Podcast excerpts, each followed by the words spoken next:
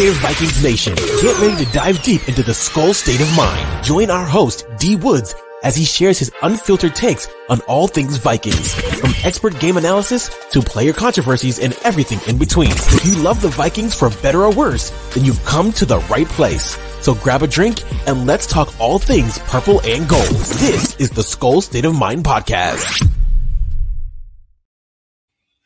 Welcome to the Skol State of Mind podcast. I'm your host D Woods, and I know we are a little disappointed right now with the Minnesota Vikings starting the season 0 2. I mean, we thought that win was in the bag with the Tampa Bay Buccaneers, but we lost. Now, there was a little bit, you know, some people thought we could win in Philadelphia. Some people didn't think so, but it happened. We didn't win. So the Minnesota Vikings are 0 2 to start the season. Now, I got a couple of topics I want to run through real quick to give you guys my opinion on why I think the Minnesota Vikings are struggling and maybe a couple of things that we can fix down the line so maybe we can have a successful season. All right. One of the biggest deals, one of the biggest issues with the Minnesota Vikings right now is the offensive line. Feels like, you know, Brian O'Neill is great, but everything outside of O'Neill is either injured or just can't play. So I was one of those guys, you know, on Twitter, you know, even on my channel, basically saying like, let's give Ed Ingram some time. I think it's going to develop. And I also was one of those guys saying, hey, let's let the Vik- let's let the Vikings O line get some continuity and maybe they can gel together because that's going to be good for them. But as of right now, they're going to get Kirk Cousins killed. I mean, O'Neill, it's been consistent, like I said, but Ed Ingram and his dumb mistakes and not knowing what to do, who to block, and then Garrett Bradbury is basically out because he has a bad back, the same injury he had last year, and you got Austin Schlottmann basically playing the backup role. So, you know, the other opposing defenses are going to scheme and try to, you know, just take advantage of him. And then you got Ezra Cleveland, where, you know, I would say he's a decent guard. He's not like all world or whatever, but we all know he's playing out of position because he was drafted as a tackle. Then you got Christian Darrisaw. His season last season was great, and he had a couple of injuries, missed a few games, but he's already hurt now for an ankle injury. I mean, he suited up, you know, for the last game against the Philadelphia Eagles, but didn't really play. Oli Udoh came in there, and I think Oli Udoh's out for the season with some kind of lower leg body injury or whatever. You know, prayers up for him. Hope he can get, you know, get well soon. So you're actually on your third tackle on the left side. So, I mean, I just feel like I was wrong with you know my takes on the O line, thinking they're going to get better, that they're just going to gel together. But I just feel like the rate that they're going now, and like they're not playing good, that farther along we get into the season is just going to get worse. You know, I don't know if signing a guy off the street is going to help, but the Vikings just did it. The Vikings just signed ex Denver Bronco guard Dalton Risner. Now, I'm gonna tell you guys how I feel about the situation. I felt a long time ago that Dalton Risner was available for all 32 teams at the start of free agency, but no one bit. I feel no one really brought him in, you know, for a workout besides the Minnesota Vikings. I know that you know he's he's familiar with some of the coaching staff or whatever and i kind of thought that was like just basically throwing him a bone so he can kind of you know be in the media and other guys can interview him or whatever. But that's over now. We in week two. And i always felt like can a guy that hasn't been touted and is available right now is he even good? Well now we're gonna see a lot of y'all on Twitter contacting Risner and you know saying Risner is going to be the end all source and this everything will get better. As of right now, we don't know. I don't see Risner coming in this week and actually playing unless somebody gets hurt.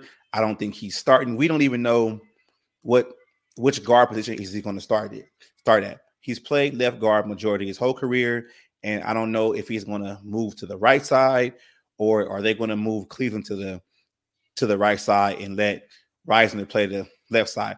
We really don't know. I mean, I just hope that he doesn't suck because you know a lot of people out there, which is Risner is going to be the answer, and I I feel like how can someone be an answer when they're available basically the third week of the season because nobody wanted them. So I don't know what we're getting in Dawson Risner. What I want to see in Dawson Risner is I want I want him to help solidify this offensive line. And if he can do that, it's a win. It's not a big deal. It's not fully guaranteed, but let's work it out and see what happens. And I might even come back to offensive line again, you know, within this video, but just stay tuned.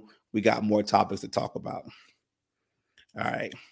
Let's talk about Alexander Mattison and KJ Osborn in their new roles. Look, don't panic.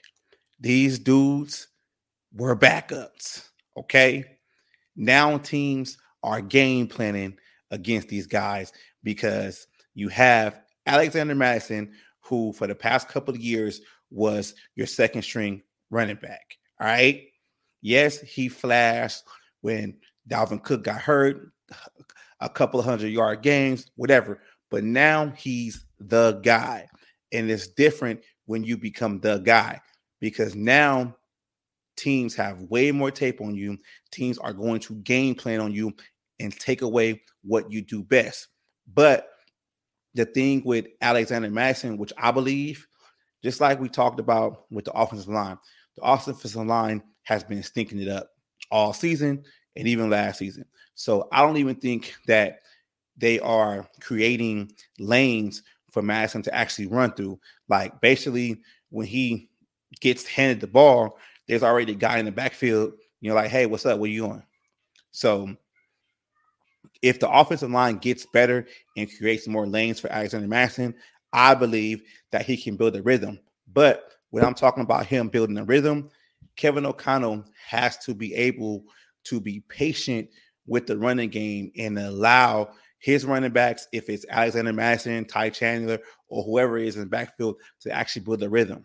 Because you can't just say, okay, we only gave him eight carries and that's it. So we're just going to be pass happy. If you start running the ball more consistently, that will actually help out your offensive line. Because, like my boy Tony Bell always say, offensive linemen want to go forward more than they want to go backwards. So if you think about the game with the Philadelphia Eagles, they basically had a series where they ran the ball 16 times. That basically was just their offensive line just being more gritty, you know, more dangerous, more ready to get after it than our defensive line and linebackers. They just basically punked them. They was our defense was their little bitches at that time. So you have to give your offensive line, you know, the opportunity to do the same thing. So, Kevin O'Connell, you hear me out there? Hey, don't abandon the run so much. All right. But we still don't know. Jury's still out. Even if do give him the running lanes, we still don't know what kind of running back is going to be because the jury's still out. But I'm optimistic about it. But let's talk about KJ Osborn. KJ Osborn started this team, you know, when he was drafted as a basically kick returner, punt returner guy. And he flashed multiple times in a couple of seasons, you know, making big catches, you know, being open and stuff like that. But you got to understand that, just like I said about Andrew Mattison, KJ Osborn flashed a lot last year in the wide receiver three role because people wasn't really worried about Adam Thielen like that no more and they had to focus a lot of their attention to Justin Jefferson. So when you got a guy that's your third receiver getting open, making plays, it creates the oh my God, he's good. He should be wide receiver two now. But now he is wide receiver two, and now you the same people are saying, oh, he need to be benched. I do understand if you the ball hits you in the hands, you should catch it. And he has cost turnover, interception, whatever, 50% his problem, 50%, you know, Kevin um Kirk Cousins problem. Sorry. But I just say pump the brakes a little bit.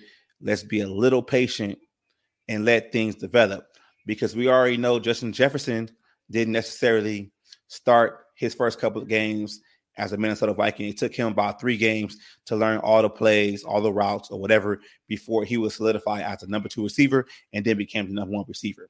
So let's not just all say Jordan Addison needs to be number two right now because let's let it play out, please. All right. Defensive scheme. All right. Brian Flores. Okay. I'm gonna try to say this the right way without stepping on toes or whatever. I say like when it comes to defending the pass, we got it. I think we're good. But as I talked about earlier, defending the run, I don't know if we can do it because I don't think we have the horses in the stable to actually get it done. Now, I don't know what the hell Brian Flores was thinking, bringing in more safeties and one linebacker to stop the run. I mean, you got bullied, you got punked. So, I mean, I really don't know how to articulate it much because I'm just disappointed of the of the performance that our defensive, you know, unit did last week, you know, with the Philadelphia Eagles because it's like 200 yards, bro. Like, like the I mean, Swift is a is a good running back, but he's not Adrian Peterson.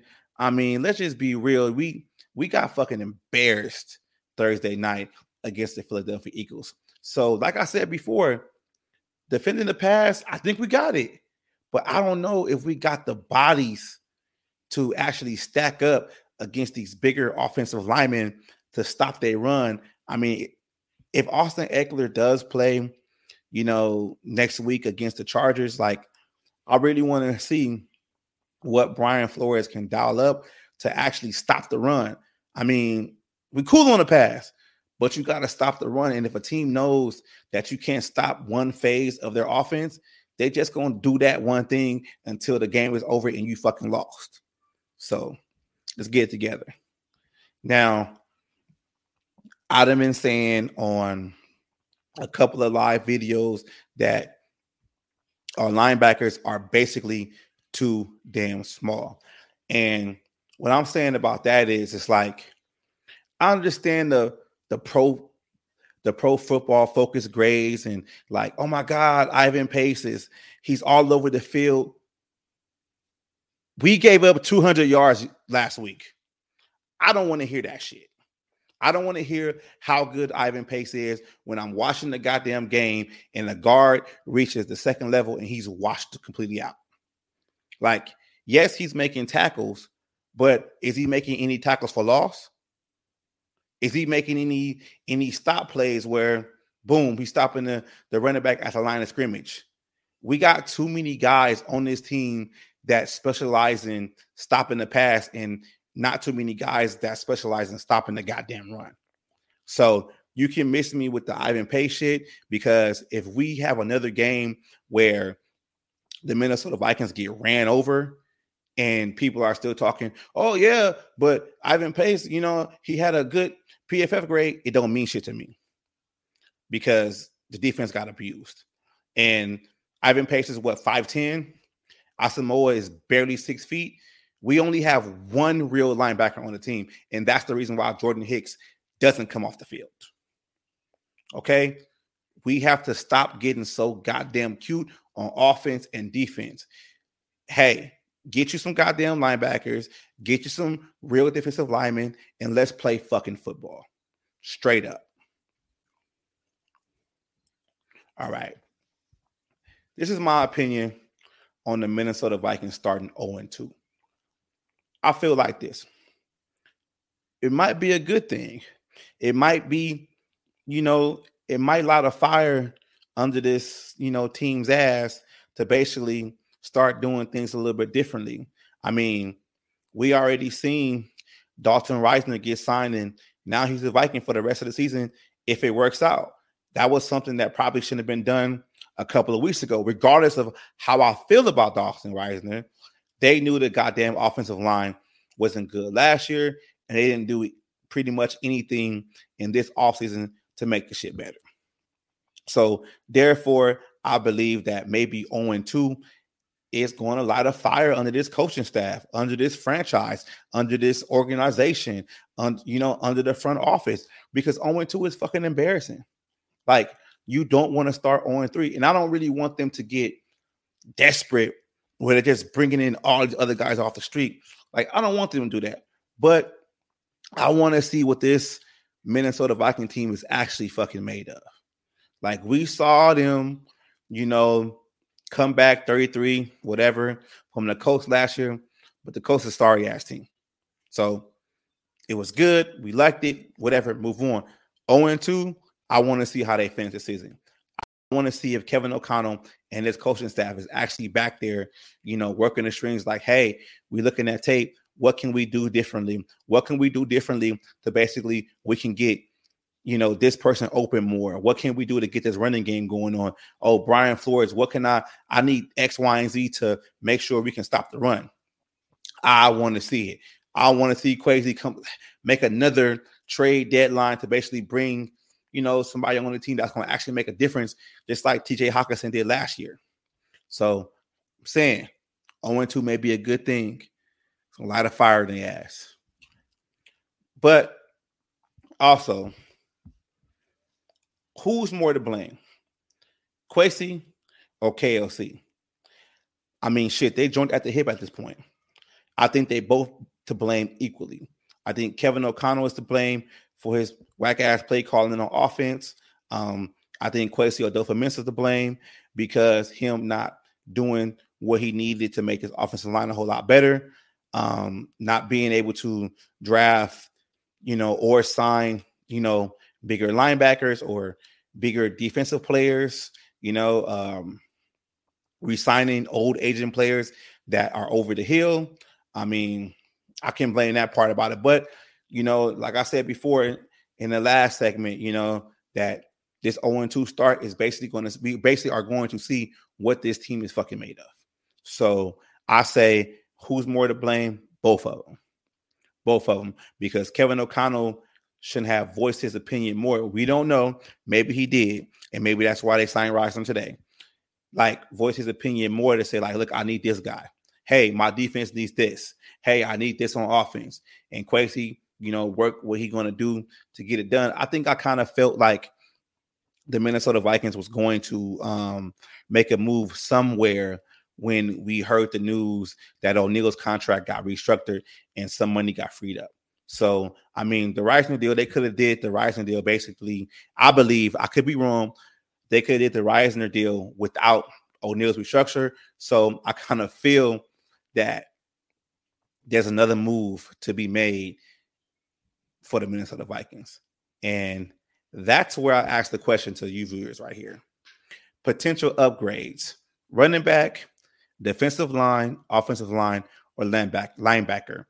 I mean, you basically have trade capital in your draft picks or a certain player that may not be getting some play or whatever. You trades are trades. You you're gonna figure it out.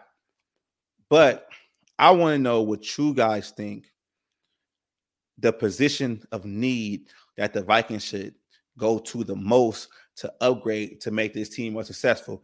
Now, we could check off one off the list, which is offensive line, because they did sign Deshaun, not Deshaun Risner, they did sign Dalton Risner today. So we can check that off. But we still don't know what he is and what he's going to bring to this team. How I'm thinking is I think Kwesi is going to pull another TJ Hockenson type trade to, you know, get this team, you know, where it needs to be.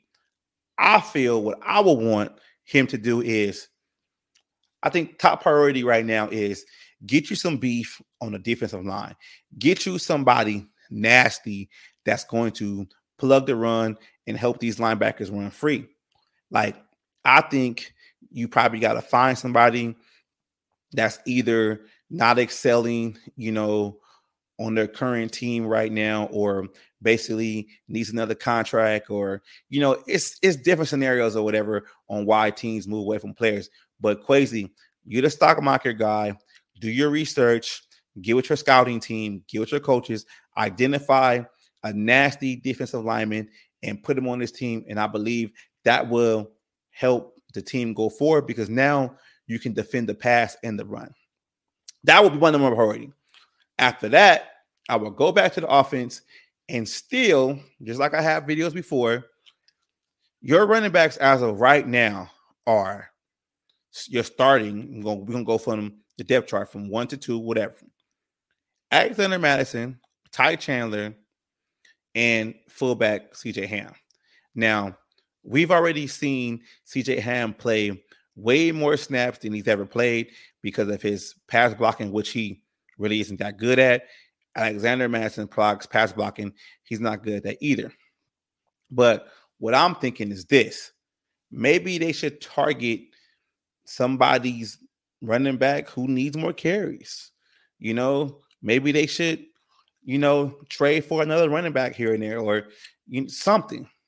I don't think it's a guy that's off the streets like a Kareem Hunt as of right now that's going to make a difference. Maybe, but we never know. So I'm just saying, use your draft capital, bring in a running back or whatever if you can, because I mean, outside of Mattison and Chandler, you don't really have any running backs on this roster that play on game day.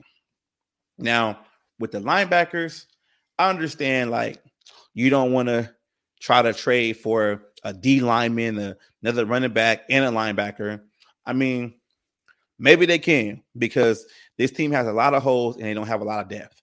But that would be my third choice would be actually getting a thumper. And when I say thumper, like I mean a linebacker that's gonna come down and lay the fucking wood. A linebacker that opposing running back are be like, okay, let's let's game plan not to run it by this guy. Like, I don't think the Minnesota Vikings have anybody playing linebacker that opposing teams are actually fucking scared of. Like, we need a thumper. We need somebody that's gonna come lay the wood. So that's just what I'll be thinking, like potential upgrades. You know, excuse me. We already did something with offensive line. D line will be next. Running back, linebacker. Come on, Kwesi, work your magic.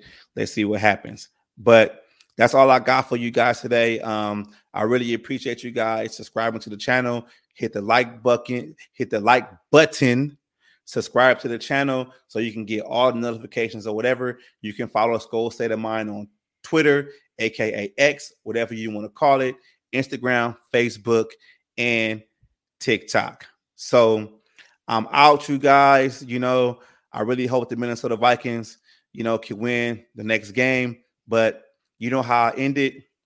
Go, Thanks for tuning into the Skol State of Mind podcast. Take a beat to give us a five star rating and review wherever you get your podcasts. Join us next time and don't forget to follow Skol State of Mind on all social media platforms to keep up with all the news and updates. Thanks again for listening, and as always, Skol Vikings.